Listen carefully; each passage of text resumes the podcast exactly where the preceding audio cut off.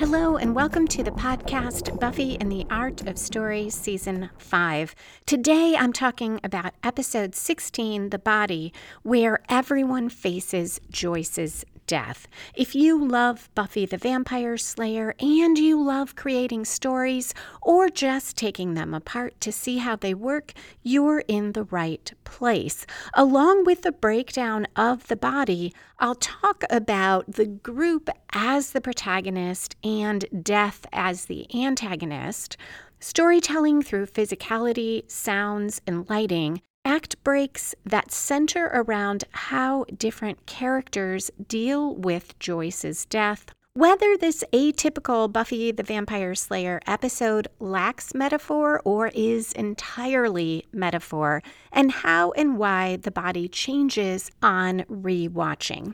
I am Lisa M. Lilly, mystery and thriller novelist, story expert, and founder of WritingAsASecondCareer.com, where you can learn more about fiction writing, publishing, and book marketing. There will be no spoilers for the body except at the end when I talk about foreshadowing, but I'll give you plenty of warning.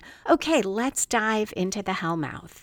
The body's original air date was February 27, 2001. It was written and directed by Joss Whedon, and the DVD edition has commentary by Whedon, and I'll be including highlights from that throughout this episode. The body starts by repeating the last scene of the previous episode, I Was Made to Love You. It's a sunny afternoon. Buffy returns home and finds a bouquet of flowers and a card from the man Joyce went on a date with in that episode. She calls upstairs to Flower Getting Lady, asking if Joyce wants her to pick up Dawn from school. In the background, we see Joyce motionless on her back on the couch in an awkward position, but Buffy doesn't notice her until she turns and then she says, Mom, what are you doing? Mom, Mom, Mommy. This is the opening conflict, that conflict that draws the audience in but isn't always related to the main plot, though here it definitely is. And we go to credits at 0.45 seconds.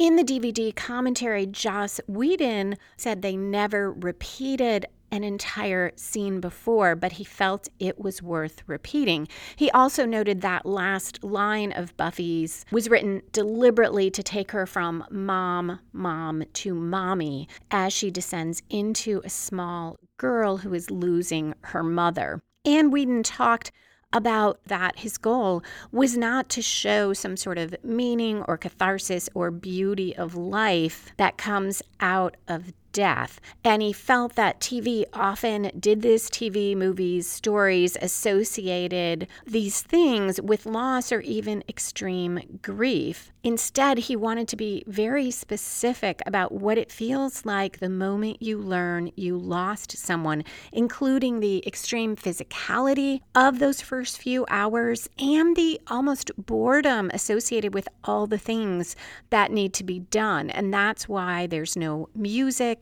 and there are scenes that take up entire acts almost. And it's meant to put the audience in that moment and create that airlessness and feeling of dumbfounded shock when you lose someone. We return from credits at 1 minute 40 seconds in, and we are at a holiday scene. Everyone's gathered around the table, and there are twinkling lights. I was so confused the first time that I saw this episode, I thought the narrative was jumping ahead to a future holiday, and we were going to get some kind of reference about remember that terrible time.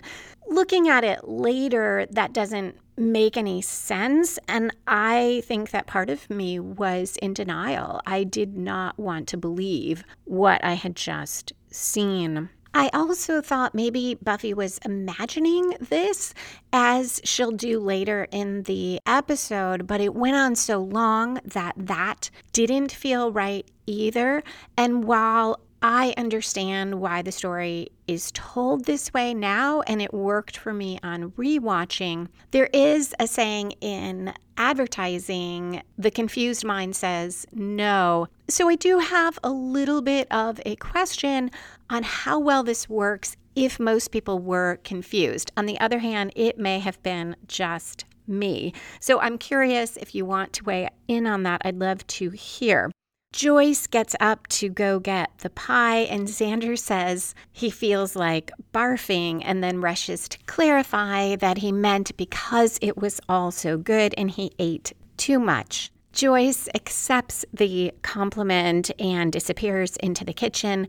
Xander asks Willow if she's in the vomit club too. And she does look a bit glassy eyed. She says she had too much nog. Tara asks Willow if she wants her to rub her tummy and says to the others she likes it when I stop explaining things. Tara and Xander ask if Dawn sent a letter to Santa, and Dawn reminds them that she's 14. Anya says it's a myth. That is, it's a myth that Santa Claus is a myth. And now we get some minor conflict as Anya explains that Santa has been around since the 1500s. He wasn't always called Santa, but the flying reindeer and coming down the chimney are all true. And Dawn smiles and says, All true? And Anya responds with one of my favorite Anya lines Well, he doesn't traditionally bring presents so much as, you know, disembowel children, but otherwise. And Tara says, The reindeer part was nice.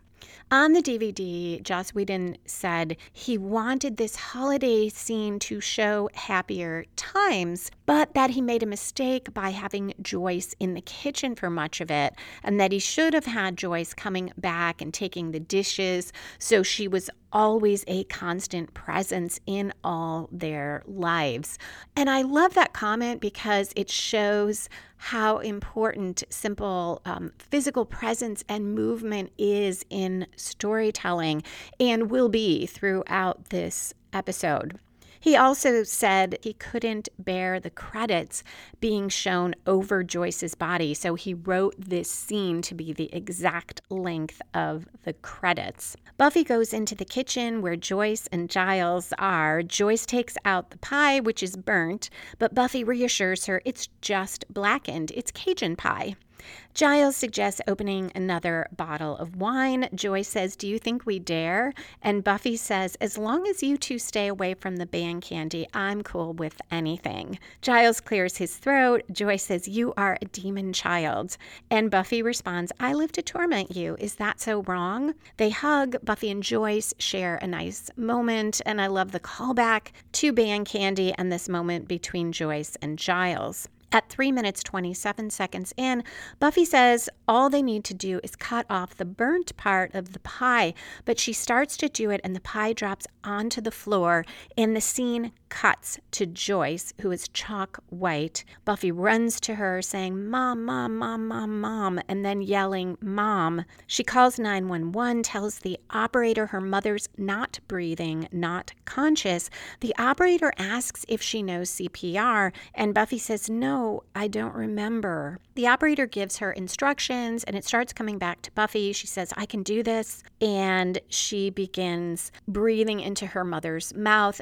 I love this way of showing the depth of Buffy's distress because Buffy doesn't panic when she faces vampires or demons or the apocalypse or multiple apocalypses. But here she panics and she forgets that she knows how to do CPR. She hears a crack when she does the compressions and at five minutes, eight seconds in, tells the operator about it. And the operator asks if her mother is breathing. On the DVD, Joss Whedon said the rib cracking is almost an obscene physicality, much more than we usually want or are used to in Buffy, because death is physical. And in addition to that grief and loss, there is a body that those who are left must deal with. Around here in the episode is where I look for the story spark or inciting incident. It usually comes around 10% through or sooner, and it's the event that gets the main plot rolling. Now, here we could see it as simply Buffy finding Joyce's body, but given Whedon's comment on the DVD, I see it as this moment of the rib cracking. This is the beginning of what he says is key to the episode the dealing with the body, the physical aspects of death. And that is that first moment of extreme physicality for Buffy. The operator tells her the crack doesn't matter, the paramedics will be there soon. And Buffy says she's cold. And the operator says the body is cold. And Buffy responds, No, my mom. Should I make her warm? The operator tells her to wait for the paramedics. They're very near. We can tell Buffy is gradually starting to take this in because while she says, No, my mom, when the operator says the body, she now tells the operator she has to make a call and hangs up. And the camera shifts to a close up of the phone buttons. And this scene was all one long take until the phone buttons. And on the DVD, Whedon said he had it with a cameraman with the camera on his shoulder, no steady cam, because he wanted that feel of the handheld camera and the urgency of the moment. And he also talked about how extraordinary Sarah Michelle Gellar was because she had to do this entire scene about seven times and run through all those emotions. And he pointed out that all the scenes in the house, even in a moment when Buffy will look outside, we don't see the street or the yard. We only hear the noises of what's happening outside. And it is showing Buffy closed in that space. Now she says into the phone, Giles, you have to come. And Giles says, Buffy. And Buffy says she's at the house. At six minutes, 42 seconds in, the paramedics arrive. And we know that because we hear the sirens getting closer and then sirens and engines shutting off as Buffy looks out. So again, not seeing what she's seeing. She pulls down Joyce's skirt before the paramedics enter and clutches the phone as they move Joyce onto the floor and start working on her her. When they ask what happened and about her health history, Buffy says there was a tumor, quote, but she had an operation and she's fine now. She's been fine, end quote. At 7 minutes 58 seconds in, Joyce coughs and then breathes, and Buffy rushes to kneel next to her, saying, I'm here. And again, I was confused, which I do think was purposeful. I think for that second, we're supposed to believe they brought Joyce back despite how long we have seen her motionless and chalk white. And then there's a quick scene to the ambulance, Buffy inside it, a paramedic saying it's a miracle, a beautiful miracle. And Buffy is holding her mom's hand. And then a quick shift to Joyce in a hospital bed and the surgeon at her side saying she's good as new. And Buffy and Joyce looking thrilled. So, on first watch, I think I was still very much in denial because I so wanted this to be true and was thrown off by this. On rewatch, I completely got it. And Joss Whedon commented that he didn't know anyone who suffered the panic of a great loss who didn't imagine it coming out differently a thousand times or more. I identify with this. My parents, some of you know, were run over by a drunk driver. And uh, my mom died at the scene. My dad lived about six and a half weeks went through multiple surgeries. And I would think over and over and over again about the moment it happened. I was not there. And I, I don't know that I was trying to make it come out differently, but I, I think part of me was. I would think, well, what if I had gone to their house beforehand? They would have been delayed just a minute or two crossing the street, and that driver would have been past the place that they were hit. And so this scene with Buffy. Uh, hits me so much harder now when I rewatch. Everything is silent again in the living room. The paramedics are still working on Joyce, and one says to the other, She's cold, man. And tells him to call it. The paramedic's face blurs when he tells Buffy he's sorry and comes into focus briefly as he talks, but the camera then shifts so we see first only the lower half of his face and then his chest as he tells Buffy it looks like her mother died a good while before Buffy found her. There was nothing Buffy could have done, and that it was probably a complication from surgery, and the coroner's office will come to take her. And this was deliberate, this angle on the paramedic uh, Joss Whedon pointed out that it is all about Buffy and her mom, and their faces are blurred or we don't see the faces because she can't really relate to them as people. Also, and I didn't notice this till he pointed it out, but I'm sure it had an effect. There are moments when the paramedic's talking when we see from behind him and his shoulder takes up almost all of the frame, and Buffy is there squeezed into a corner of the screen, showing that she has nowhere to maneuver around this. When the paramedics leave, they tell her try not to disturb the body. One says he's sorry for her loss, and Buffy wishes them good luck as they go outside to head to their next call. The ambulance sounds filter into the house, starting pulling away, and a faint siren. And Buffy inside vomits on the rug as wind chimes sway and chime, and the entire house is so brightly lit. There's so much sunshine. There's almost an orange cast to the light. Buffy goes to the back door, looks out. Again, we don't see the yard, and the camera closes up on her face, which is sweaty, and there are faint sounds of kids' voices and someone practicing the trumpet as life goes on, but Buffy is so removed from it. Inside, she puts a paper towel over the spot where she vomited. Giles enters as Buffy watches that towel soak up the vomit, and at 12 minutes, one second in, he says, Buffy, what is it? Is it Glory? And Buffy turns to face him and, in a stunned voice, says she has to tell Dawn, who's at school. And that's when Giles sees Joyce and he rushes to her. At 12 minutes 26 seconds, Buffy says, No, no, don't. No, no, it's too late. They're coming for her. Giles kneels by Joyce calling her name, and Buffy continues, No, no, we're, we're not supposed to move the body. And she puts her hand to her mouth at calling her mother the body. Giles goes to her and hugs her, and the scene cuts to a commercial. We are more than a quarter way through the episode. Usually, somewhere around here, we have what I think of as the one quarter turn. It's the first major plot turn that spins the story in a new direction and sometimes raises the stakes. If that were the structure used, you could see it as the paramedic telling Buffy her mother is dead. It's the first time someone says those words to her.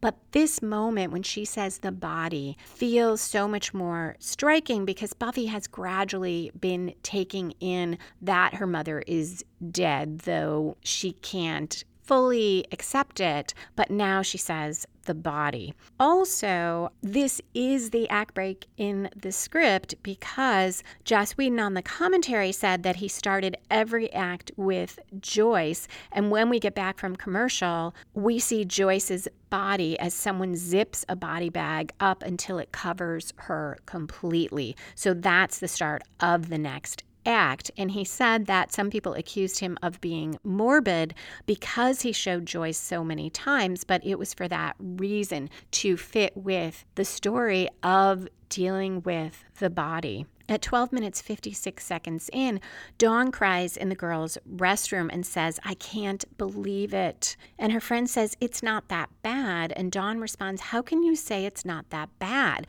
So this is a misdirect because as they keep talking, we learn this is all about teen drama, not about Joyce. Dawn does not know yet. Someone named Kirsty told everyone that Dawn cut herself, a reference to blood ties, and that Dawn's adopted and a guy named Kevin, who Dawn likes, called Dawn a freak. And Dawn's friend says he didn't say freak, he said freaky, which can be cool, but Dawn is not comforted.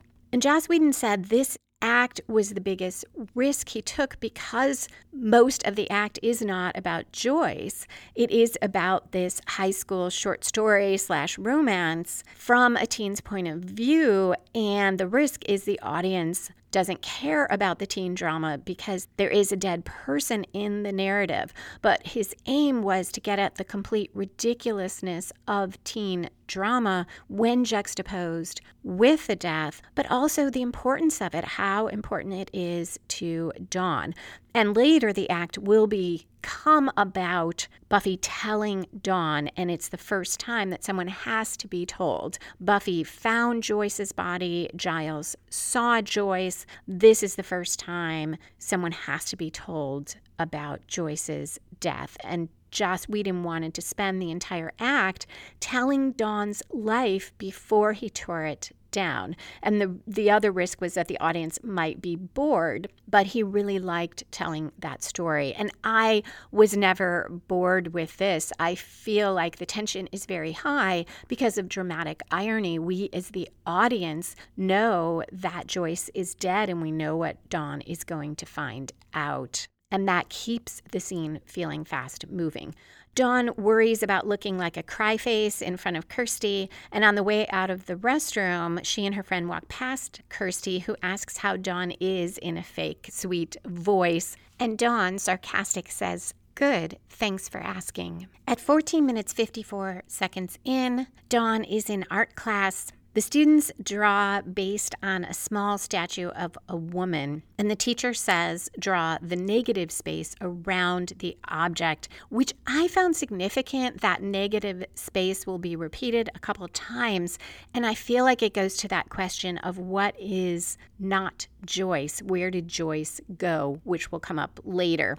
The cute boy, Kevin, next to Dawn, starts a conversation with her, and Dawn's friend writes, He wants you on her drawing pad and holds it up behind Kevin. After complimenting Dawn's drawing, Kevin says he heard she cut herself. Dawn starts to deny it, but Kevin says he's felt like that before. Things get so intense. And they talk about Kirsty and how superficial she is. The art room is an interior room with windows that look out into the hall. And as Dawn and Kevin talk, the audience can see Buffy in her red shirt that is so bright heading for the room, but Dawn's back is to her, and she doesn't see as Buffy comes into the room and then approaches her. Though we see in Kevin's face that he sees Buffy and already is concerned, and Buffy says, I have to talk to you.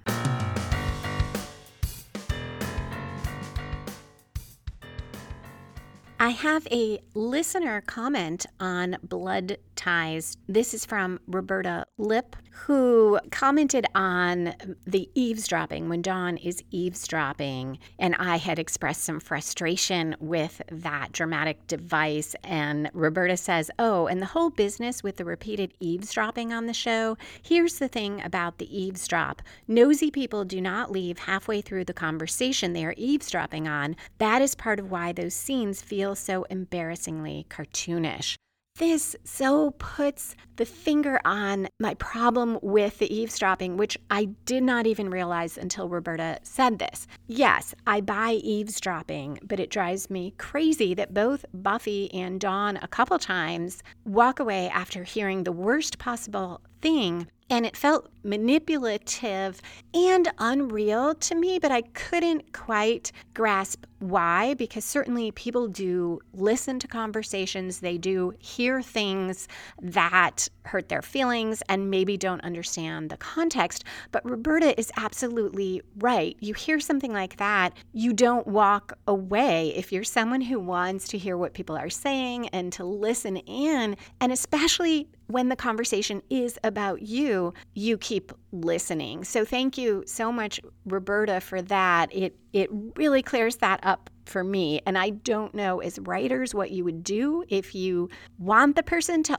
only hear that part of the conversation but i but i wish they had done something different so that was more believable if you would like to share your thoughts about buffy the vampire slayer or the podcast connect with me on Twitter or Instagram at Lisa M. Lilly, L I S A, M as in Marie, L I L L Y, on the Buffy and the Art of Story Facebook page or on YouTube. Or I just set up an email. I should have done this before where you can email me your thoughts to buffystorypod at gmail.com. I did this now because it occurred to me someone might want to share thoughts that are more personal and not put them on the internet. So if you do email me, I will read it. I will try to respond to you personally, but I will not read the comment on the podcast unless you tell me that it is okay to do so. So that's buffystorypod at gmail.com.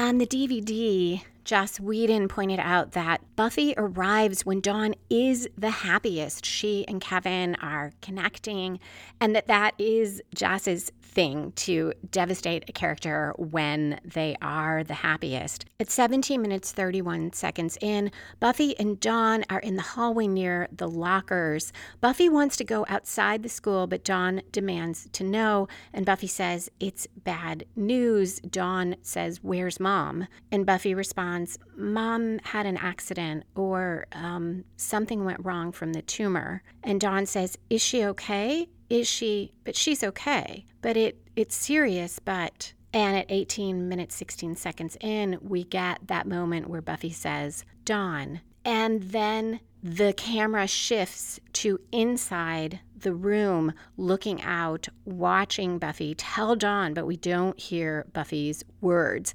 And we are with the teacher and the other students as they watch. We see their faces, their reactions, and we see Dawn's, and we hear her, though she's muffled by the glass. She is crying. She is so distraught and she crumples to the ground. And I found this so much more powerful because we know what Buffy must be saying. And instead of hearing it, we're focused on Dawn's reaction and also the other people watching this. Camera pans to Dawn's drawing, the chalk drawing, which looks like a woman on her back, somewhat like Joyce's pose on the couch. And I found it so interesting that Joss Whedon said on the DVD that they shot scenes with Buffy telling Dawn. They spent a lot of time on them.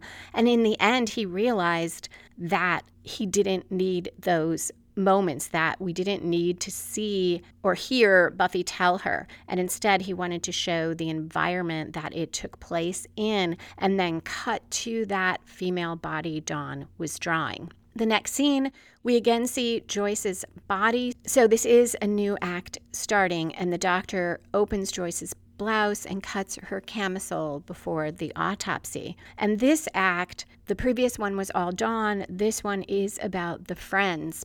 At 19 minutes 13 seconds in, Willow stands at her open closet staring at a green shirt. The camera cuts to Anya and Xander in the car pulling up outside, and then pans to Tara, who's looking out the dorm room window. And then we follow her inside as she tells Willow they're here. Willow tosses one shirt after another onto the bed. They all feel wrong to her. Xander and Anya sit for a while and wait. Xander asks if Anya wants to come up. Anya responds, You're double parked. And Xander says, Let him give me a ticket. At 20 minutes 54 seconds in, Willow takes out a purple shirt and asks Tara if it looks too somber, but another shirt looks too cheery to her, and she keeps saying if only she had that blue one, Joyce really liked it. And is Tara sure it's not in her room? Then Willow asks about the purple. Does it mean anything bad? And Tara thinks that purple is associated with royalty. And Willow responds, Well, I can't see Buffy in the morgue and be all royal.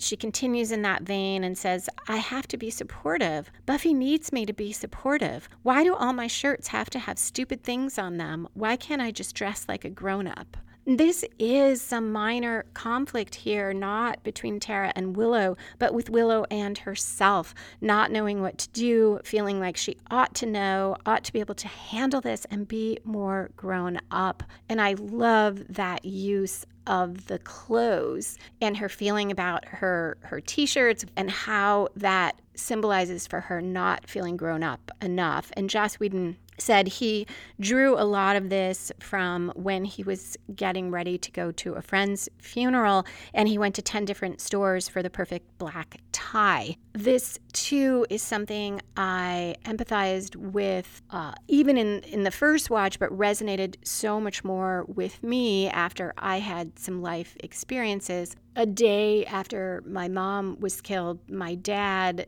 in the hospital had had a surgery, seemed to come out of it well, and then I got a call in the middle of the night that they needed to do some other emergency surgery that they had been hoping to wait longer to do. And I, I, talked to one of my brothers and told him I would meet him there. I called the other one. And then I went and like did my makeup. I, I, put on foundation and mascara and blush and eyeliner. I just clipped my hair back. I didn't care about the hair, but I, I still don't know what what that was about. If it, I think it was some attempt to do something that I could control, something that felt normal, even though it was two in the morning or three in the morning. And I, I drove to the hospital. And I remember one of my sisters in law, who is not a model of tact, I walk into the waiting room and she's like, Well, you look terrible at three in the morning. It was the craziest moment, and also goes to something Whedon will say later about people dealing with death differently. At 21 minutes, 33 seconds in, Tara holds Willow, kisses her forehead, and then kisses her lips. This is the middle of the episode, and in the structure that we almost always see here in Buffy and in many films and novels, at the midpoint of a story, you see either the protagonist making a major commitment to the quest or suffering a major reversal.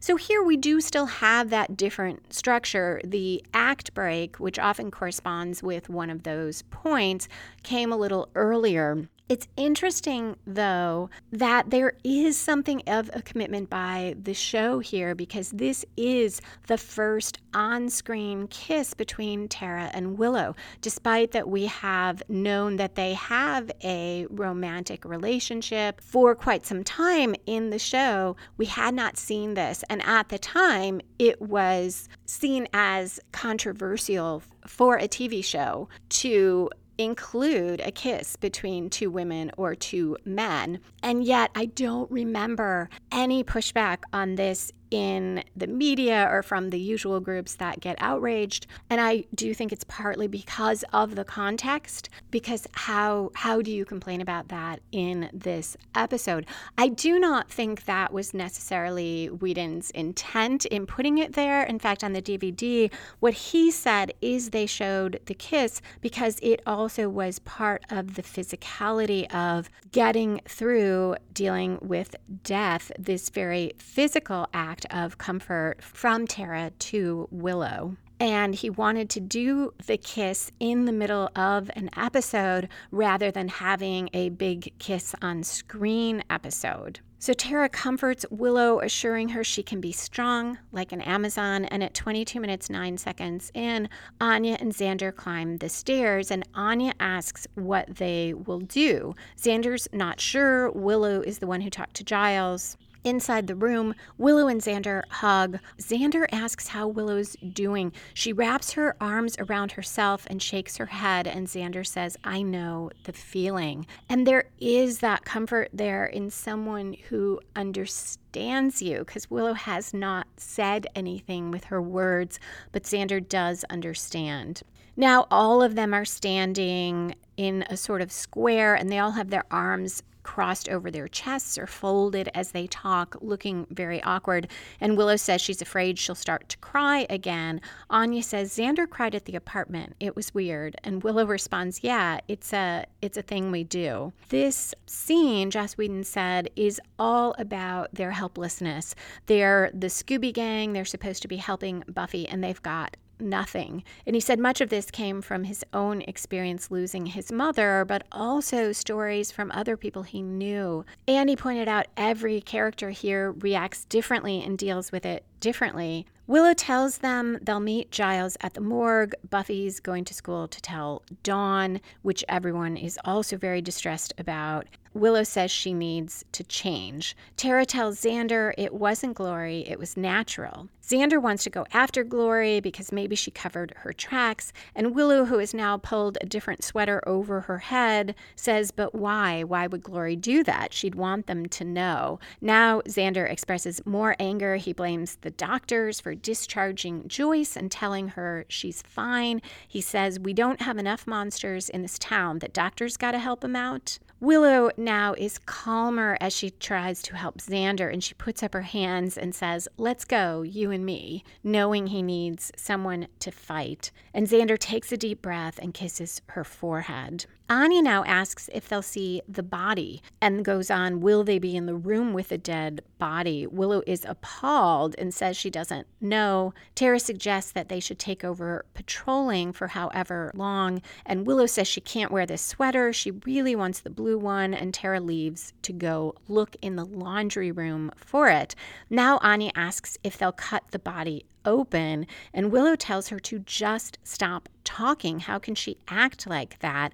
And Anya, not being snippy, I don't think, but just asking says, Am I supposed to be changing my clothes a lot? Is that the helpful thing to do? And Willow tells her it's not okay for her to be asking these things.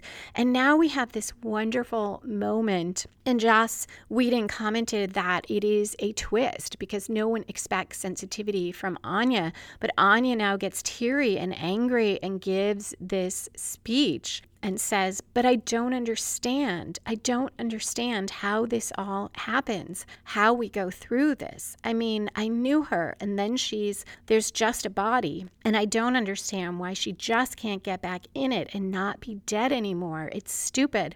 It's mortal and stupid. And and Xander's crying and not talking, and and I was having fruit punch, and I thought, well, Joyce will never have any more fruit punch ever, and she'll never have eggs or yawn or brush her hair, not ever, and no one will explain to me why. And she cries and puts her hands over her face. And she sits on this this papasan lounger, this wicker lounger in the corner, and Willow says, "We don't know how it works. Why?"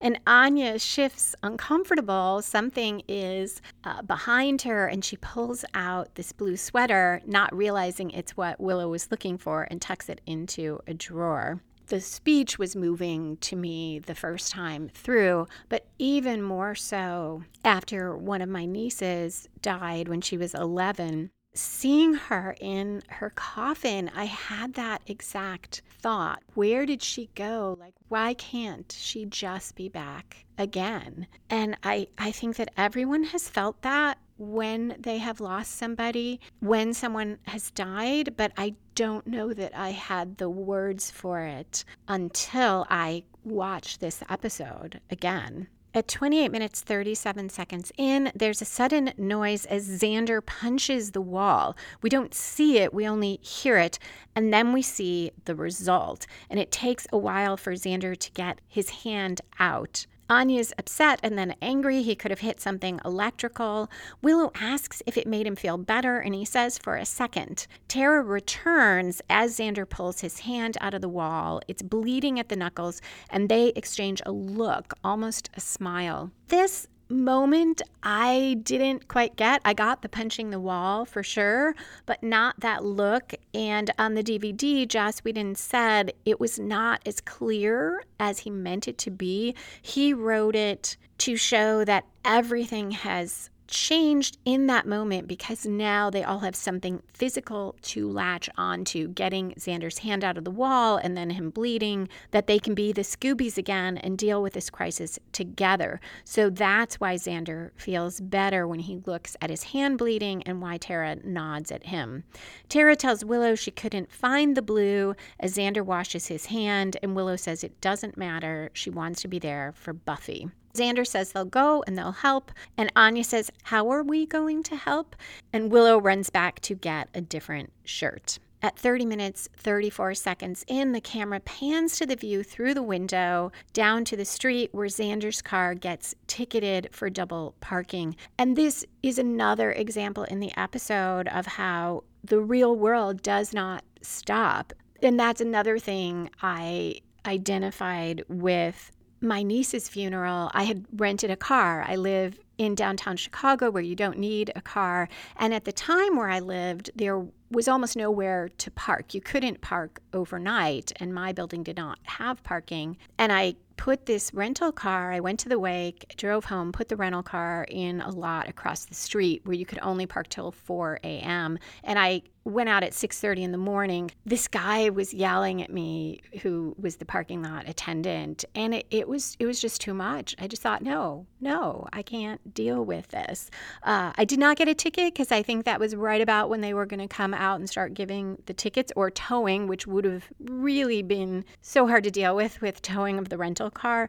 But I was able to just drive away. Now we are at another act break because we see Joyce. It's 30 minutes 44 seconds in. Hands are taking off latex gloves and cover Joyce's body. So it's after the autopsy. And the doctor who did the surgery is the one who did it, which is is not real life, but it works for the story. I mean, the autopsy would most places would not be done that day either, and nobody would be literally waiting for it. You would get a report later, but it fits this story. And the doctor walks through this dark hall away from where the bodies are, past He puts on a white coat. Sounds start filtering in from the rest of the hospital. And Joss Whedon said he wanted to show the doctor walking to that other part of the hospital where Buffy and her friends are waiting to make clear that she is there in that same building.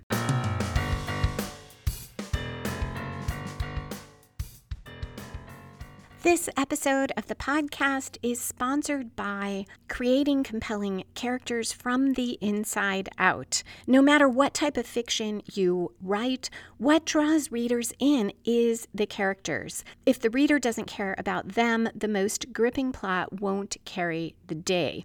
But diagrams, checklists, and charts can only take you so far. You need to know your characters and love them or love to hate them, just as you do people in real life, which means learning about your characters from the inside. This book helps you explore your characters so that you can learn what drives them to do what they do, understand their hopes, fears, and motivations, and create living, breathing characters rather than cardboard cutouts. Creating compelling characters is available in a workbook edition and multiple ebook formats.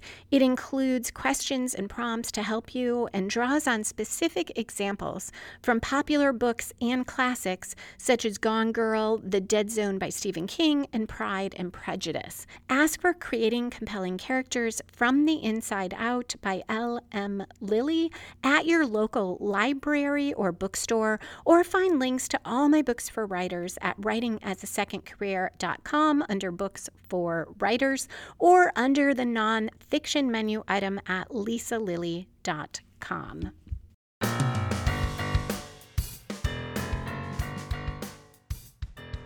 We're at 32 minutes, 7 seconds in as the doctor approaches Buffy. Usually, here in an episode, I look for the last major plot term, which I think of as the three quarter turn, and we are about three quarters through.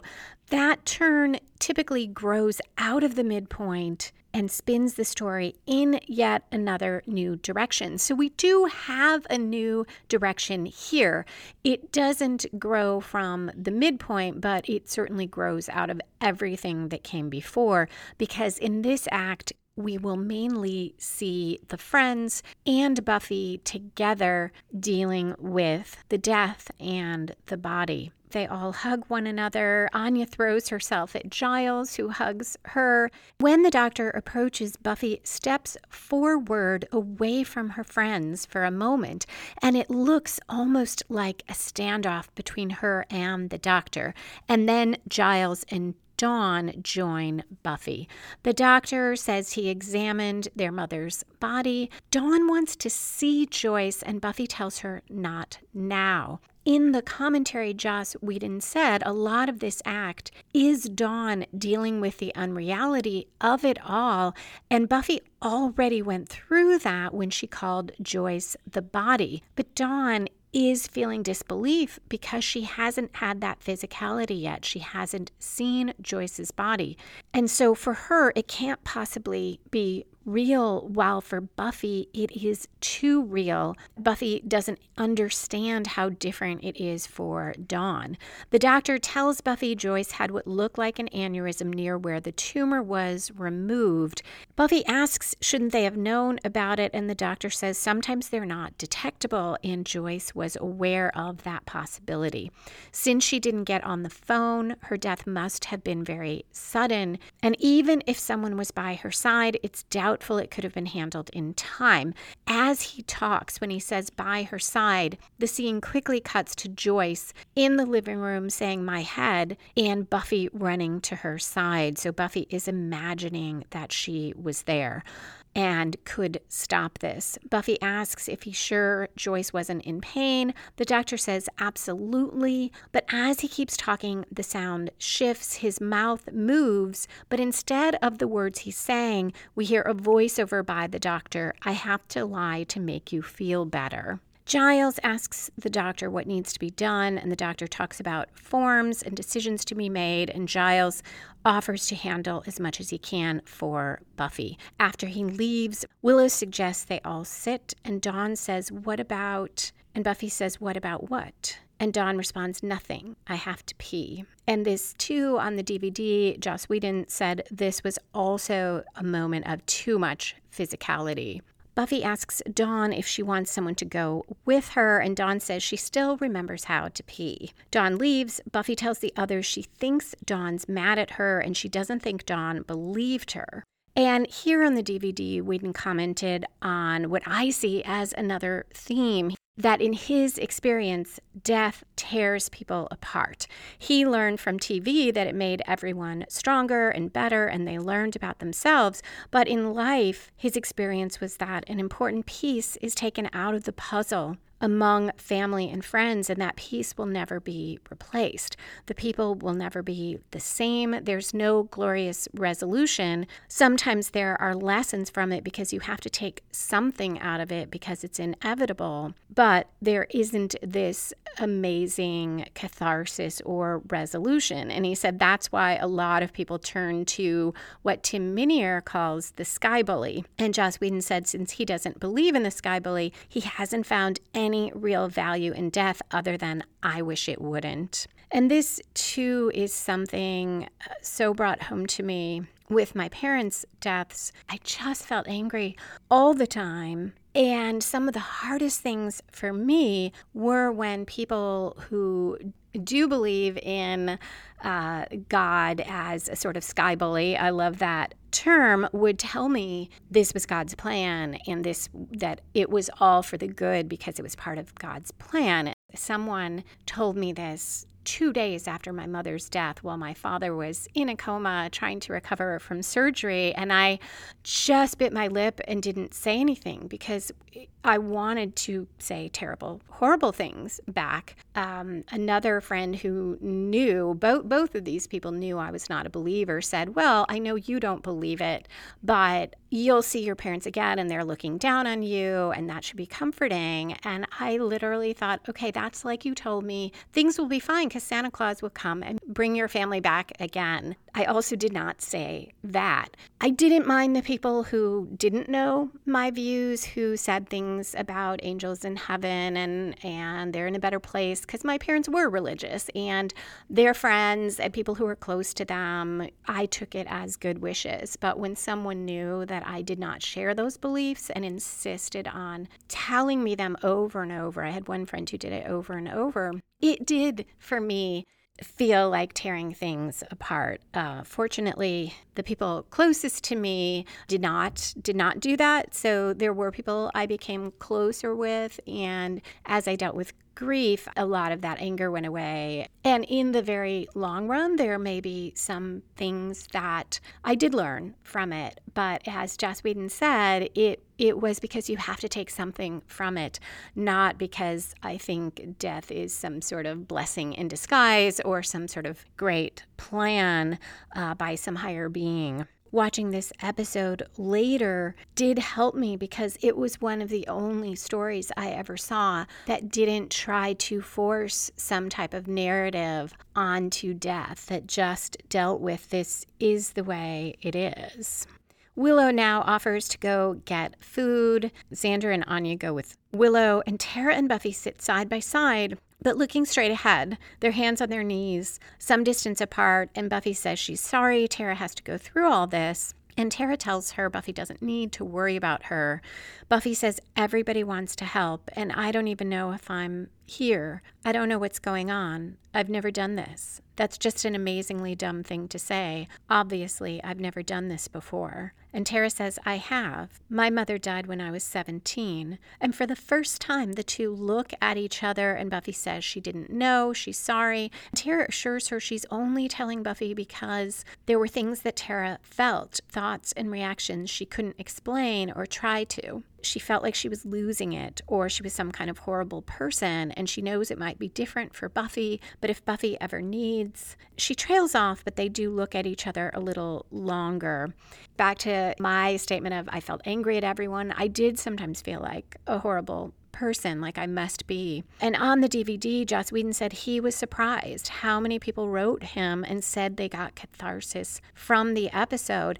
And it surprised him because he really was writing about that feeling in those first few hours when there's no solution or catharsis, just to capture the moments. And for him, it was a lovely revelation that just finding a moment and expressing it, showing human behavior with no grand conclusions, gave people comfort and Whedon said, It's pretty much why I'm here.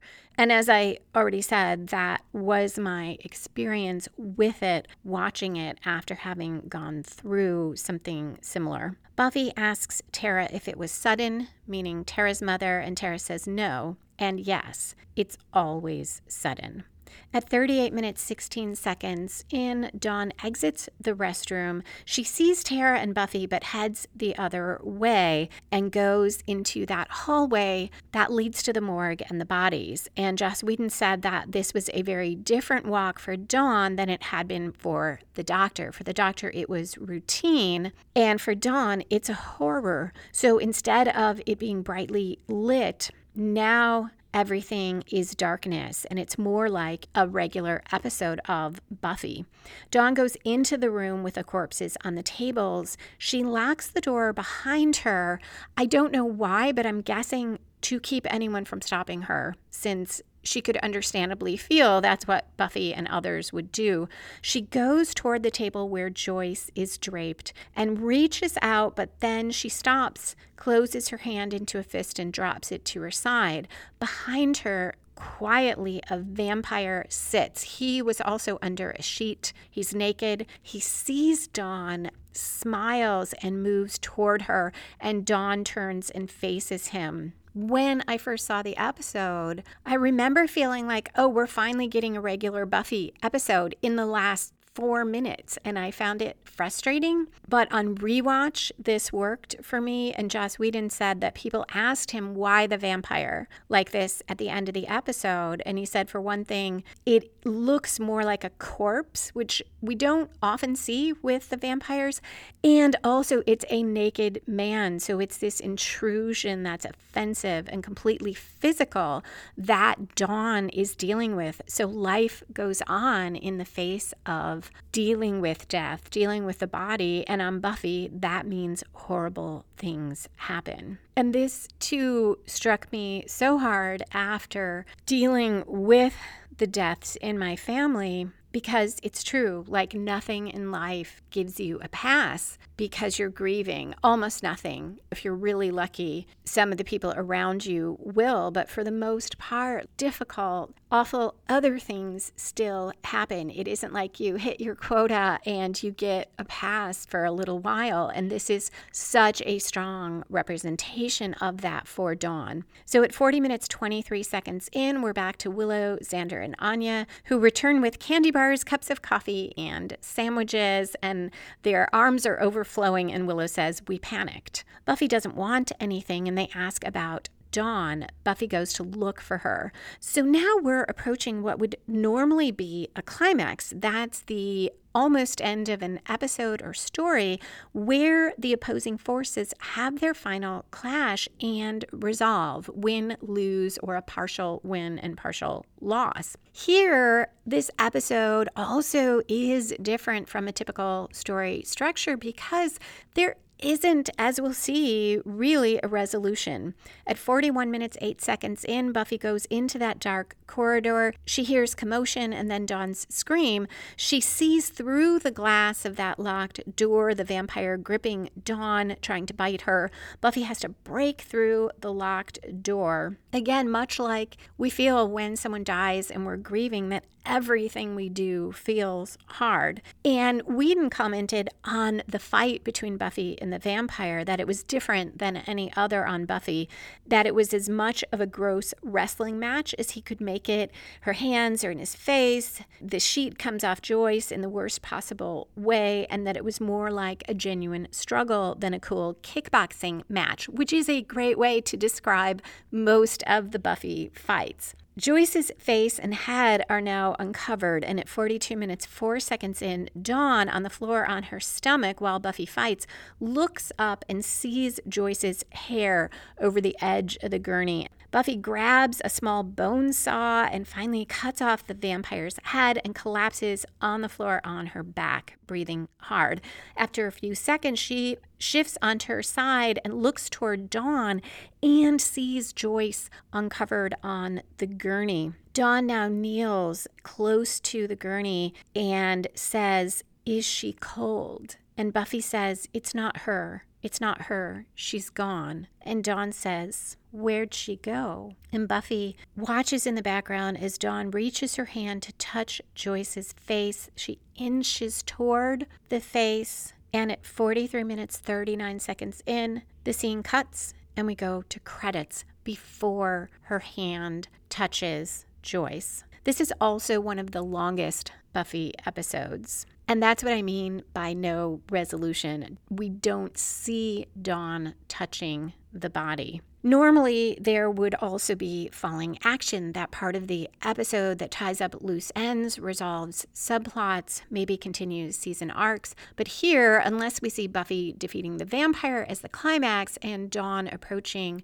the body as falling action, there really is no falling action. And I, I don't think you can see Buffy's fight with the vampire as the climax unless you see it as she re engages with ordinary life. But it's hard to see it as a win or loss or a resolution for her. Last comments from Joss Whedon on the commentary. He said that death being physically real and physically unreal is expressed in that last shot when Dawn reaches out to touch in a show about physicality but never does touch. And he said some people thought that next week Dawn would heal Joyce with her magic key powers because we get that cut there, which I don't remember thinking, but that's really interesting. And he said what it meant to him was that we want to touch death, but there is nothing there. There's no resolution, no ending, no lesson. There's just death. Very much a different type of episode of Buffy. And that does seem to confirm that there really is no climax here. It is meant to end this way. Now, one thing I have not talked about, other than in the beginning, is who's the protagonist here and who is the antagonist. I talked about the opposing forces, but who are they? And I think this is an episode where the group is the protagonist. Buffy, Dawn, Buffy's friends, Giles as a group dealing with death as the antagonist, or both death and life, the fact of the way life is when someone dies. When I look to see who's a protagonist, I look at three things. What character actively pursues a goal throughout? Whose point of view are we in the most? And who has the most at stake?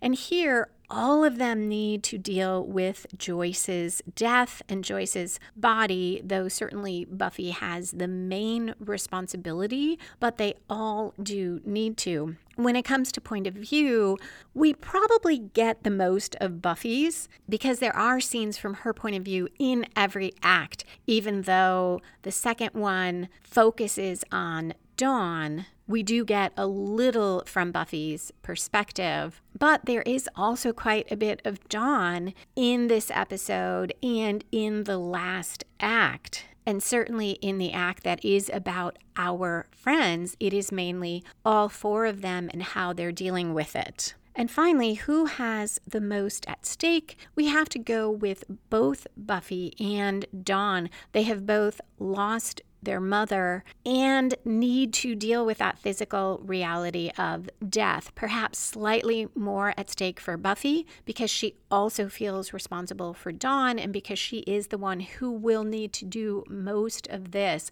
But at the same time, it is such a deep loss for Dawn. And Dawn feels so isolated. It is always tricky to do a group as a protagonist, and probably on first watch, that's part of why I didn't love this episode or didn't know what to think of it.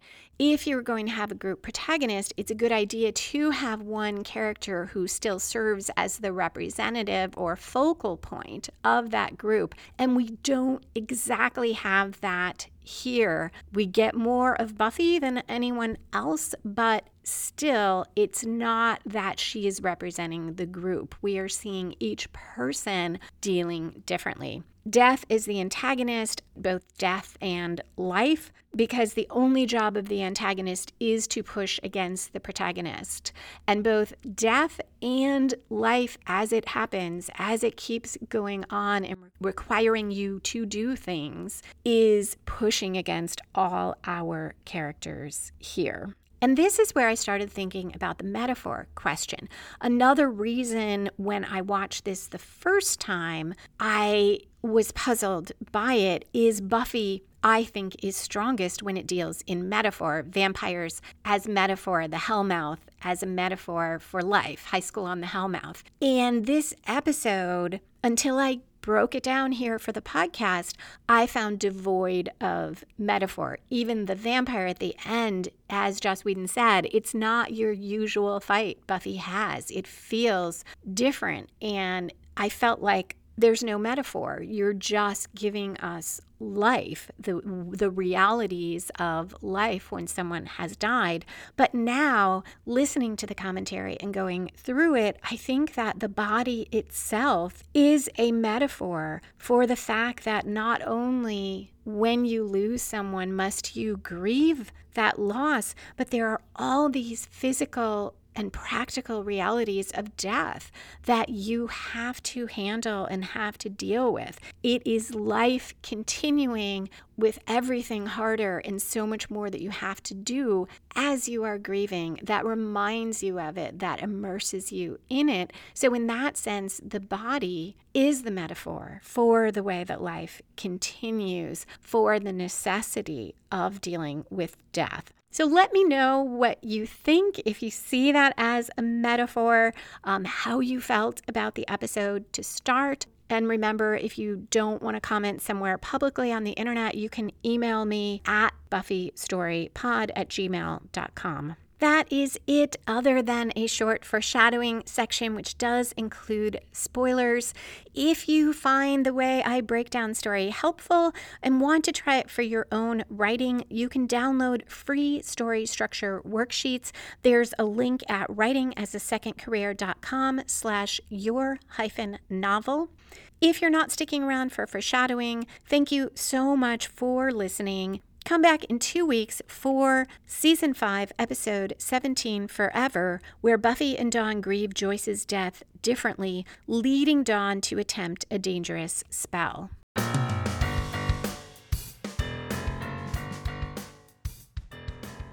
And we're back for foreshadowing, which includes spoilers. In some ways, this entire episode is foreshadowing for the rest of the season, for season six, for season seven, because Joyce's death sets off so much for Buffy and Dawn for now, I'll focus on just a couple things. That silence when Buffy tells Dawn, everyone watches from inside that art classroom. We see Dawn's reaction, but we don't hear Buffy say it. And then later, when Buffy doesn't understand why Dawn keeps wanting to see Joyce and keeps putting her off.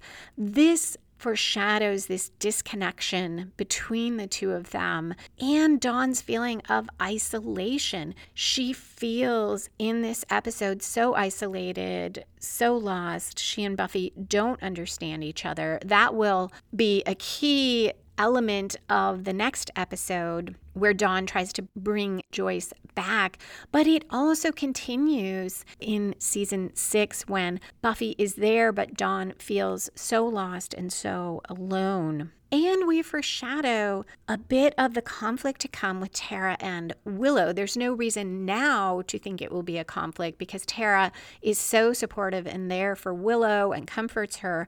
But when Tara talks with Buffy and connects with Buffy about Tara's mother's death, later in the season, Tara will here and there say things about how it is when you lose someone. And I forgot the name of the episode, but the one where Glory takes Tara's brain, sucks out Tara's brain. Right before that, Willow and Tara have that fight. And part of it, the sort of outside thing that sparks it, is that Willow says she feels like Tara is being a bit of a know it all about having experienced death and being the one who knows everything. And then she talks about it in connection with magic and in connection with being gay. And it becomes this huge fight. So there are these tiny seeds here of that. Also, Tara's comment about feeling like maybe she was a horrible person and having these thoughts and feelings,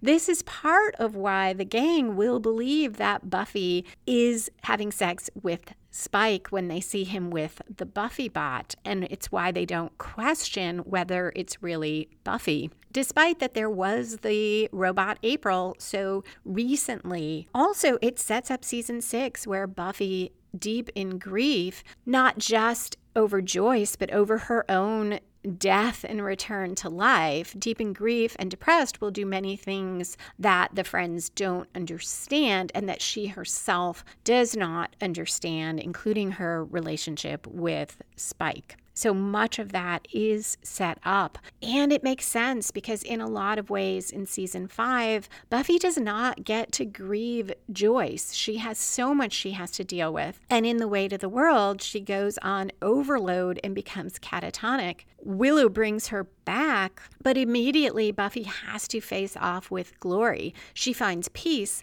when she sacrifices herself in the gift, but when she's back in season six, all of that is still there waiting for her. And these comments in this episode foreshadow a lot of what Buffy will go through. So, on that very happy note, thank you again for listening, and a special thank you to patrons who support the show. Come back in two weeks for episode 17 of season 5, Forever, where Dawn draws on the dark arts to cope with Joyce's death. If you want to hear more Buffy and the Art of Story content and would like to support the podcast at the same time, you can do so at patreon.com slash Lisa M. Lilly or at buymeacoffee.com slash Lisa M. Lilly. You can listen to back episodes of Buffy and the Art of Story at lisalilly.com slash Buffy Story or lisalilly.com slash YouTube. Comment on the episodes or connect with me on Instagram or Twitter at Lisa M. Lilly or by visiting the Buffy and the Art of Story Facebook page or email your comments to buffystorypod at gmail.com. Find book editions of Buffy and the Art of Story at lisalilly.com slash Buffy books. Music for this episode was written and performed by Robert Newcastle. Buffy and the Art of Story is a production of Spiny Woman LLC, copyright 2022. All rights reserved.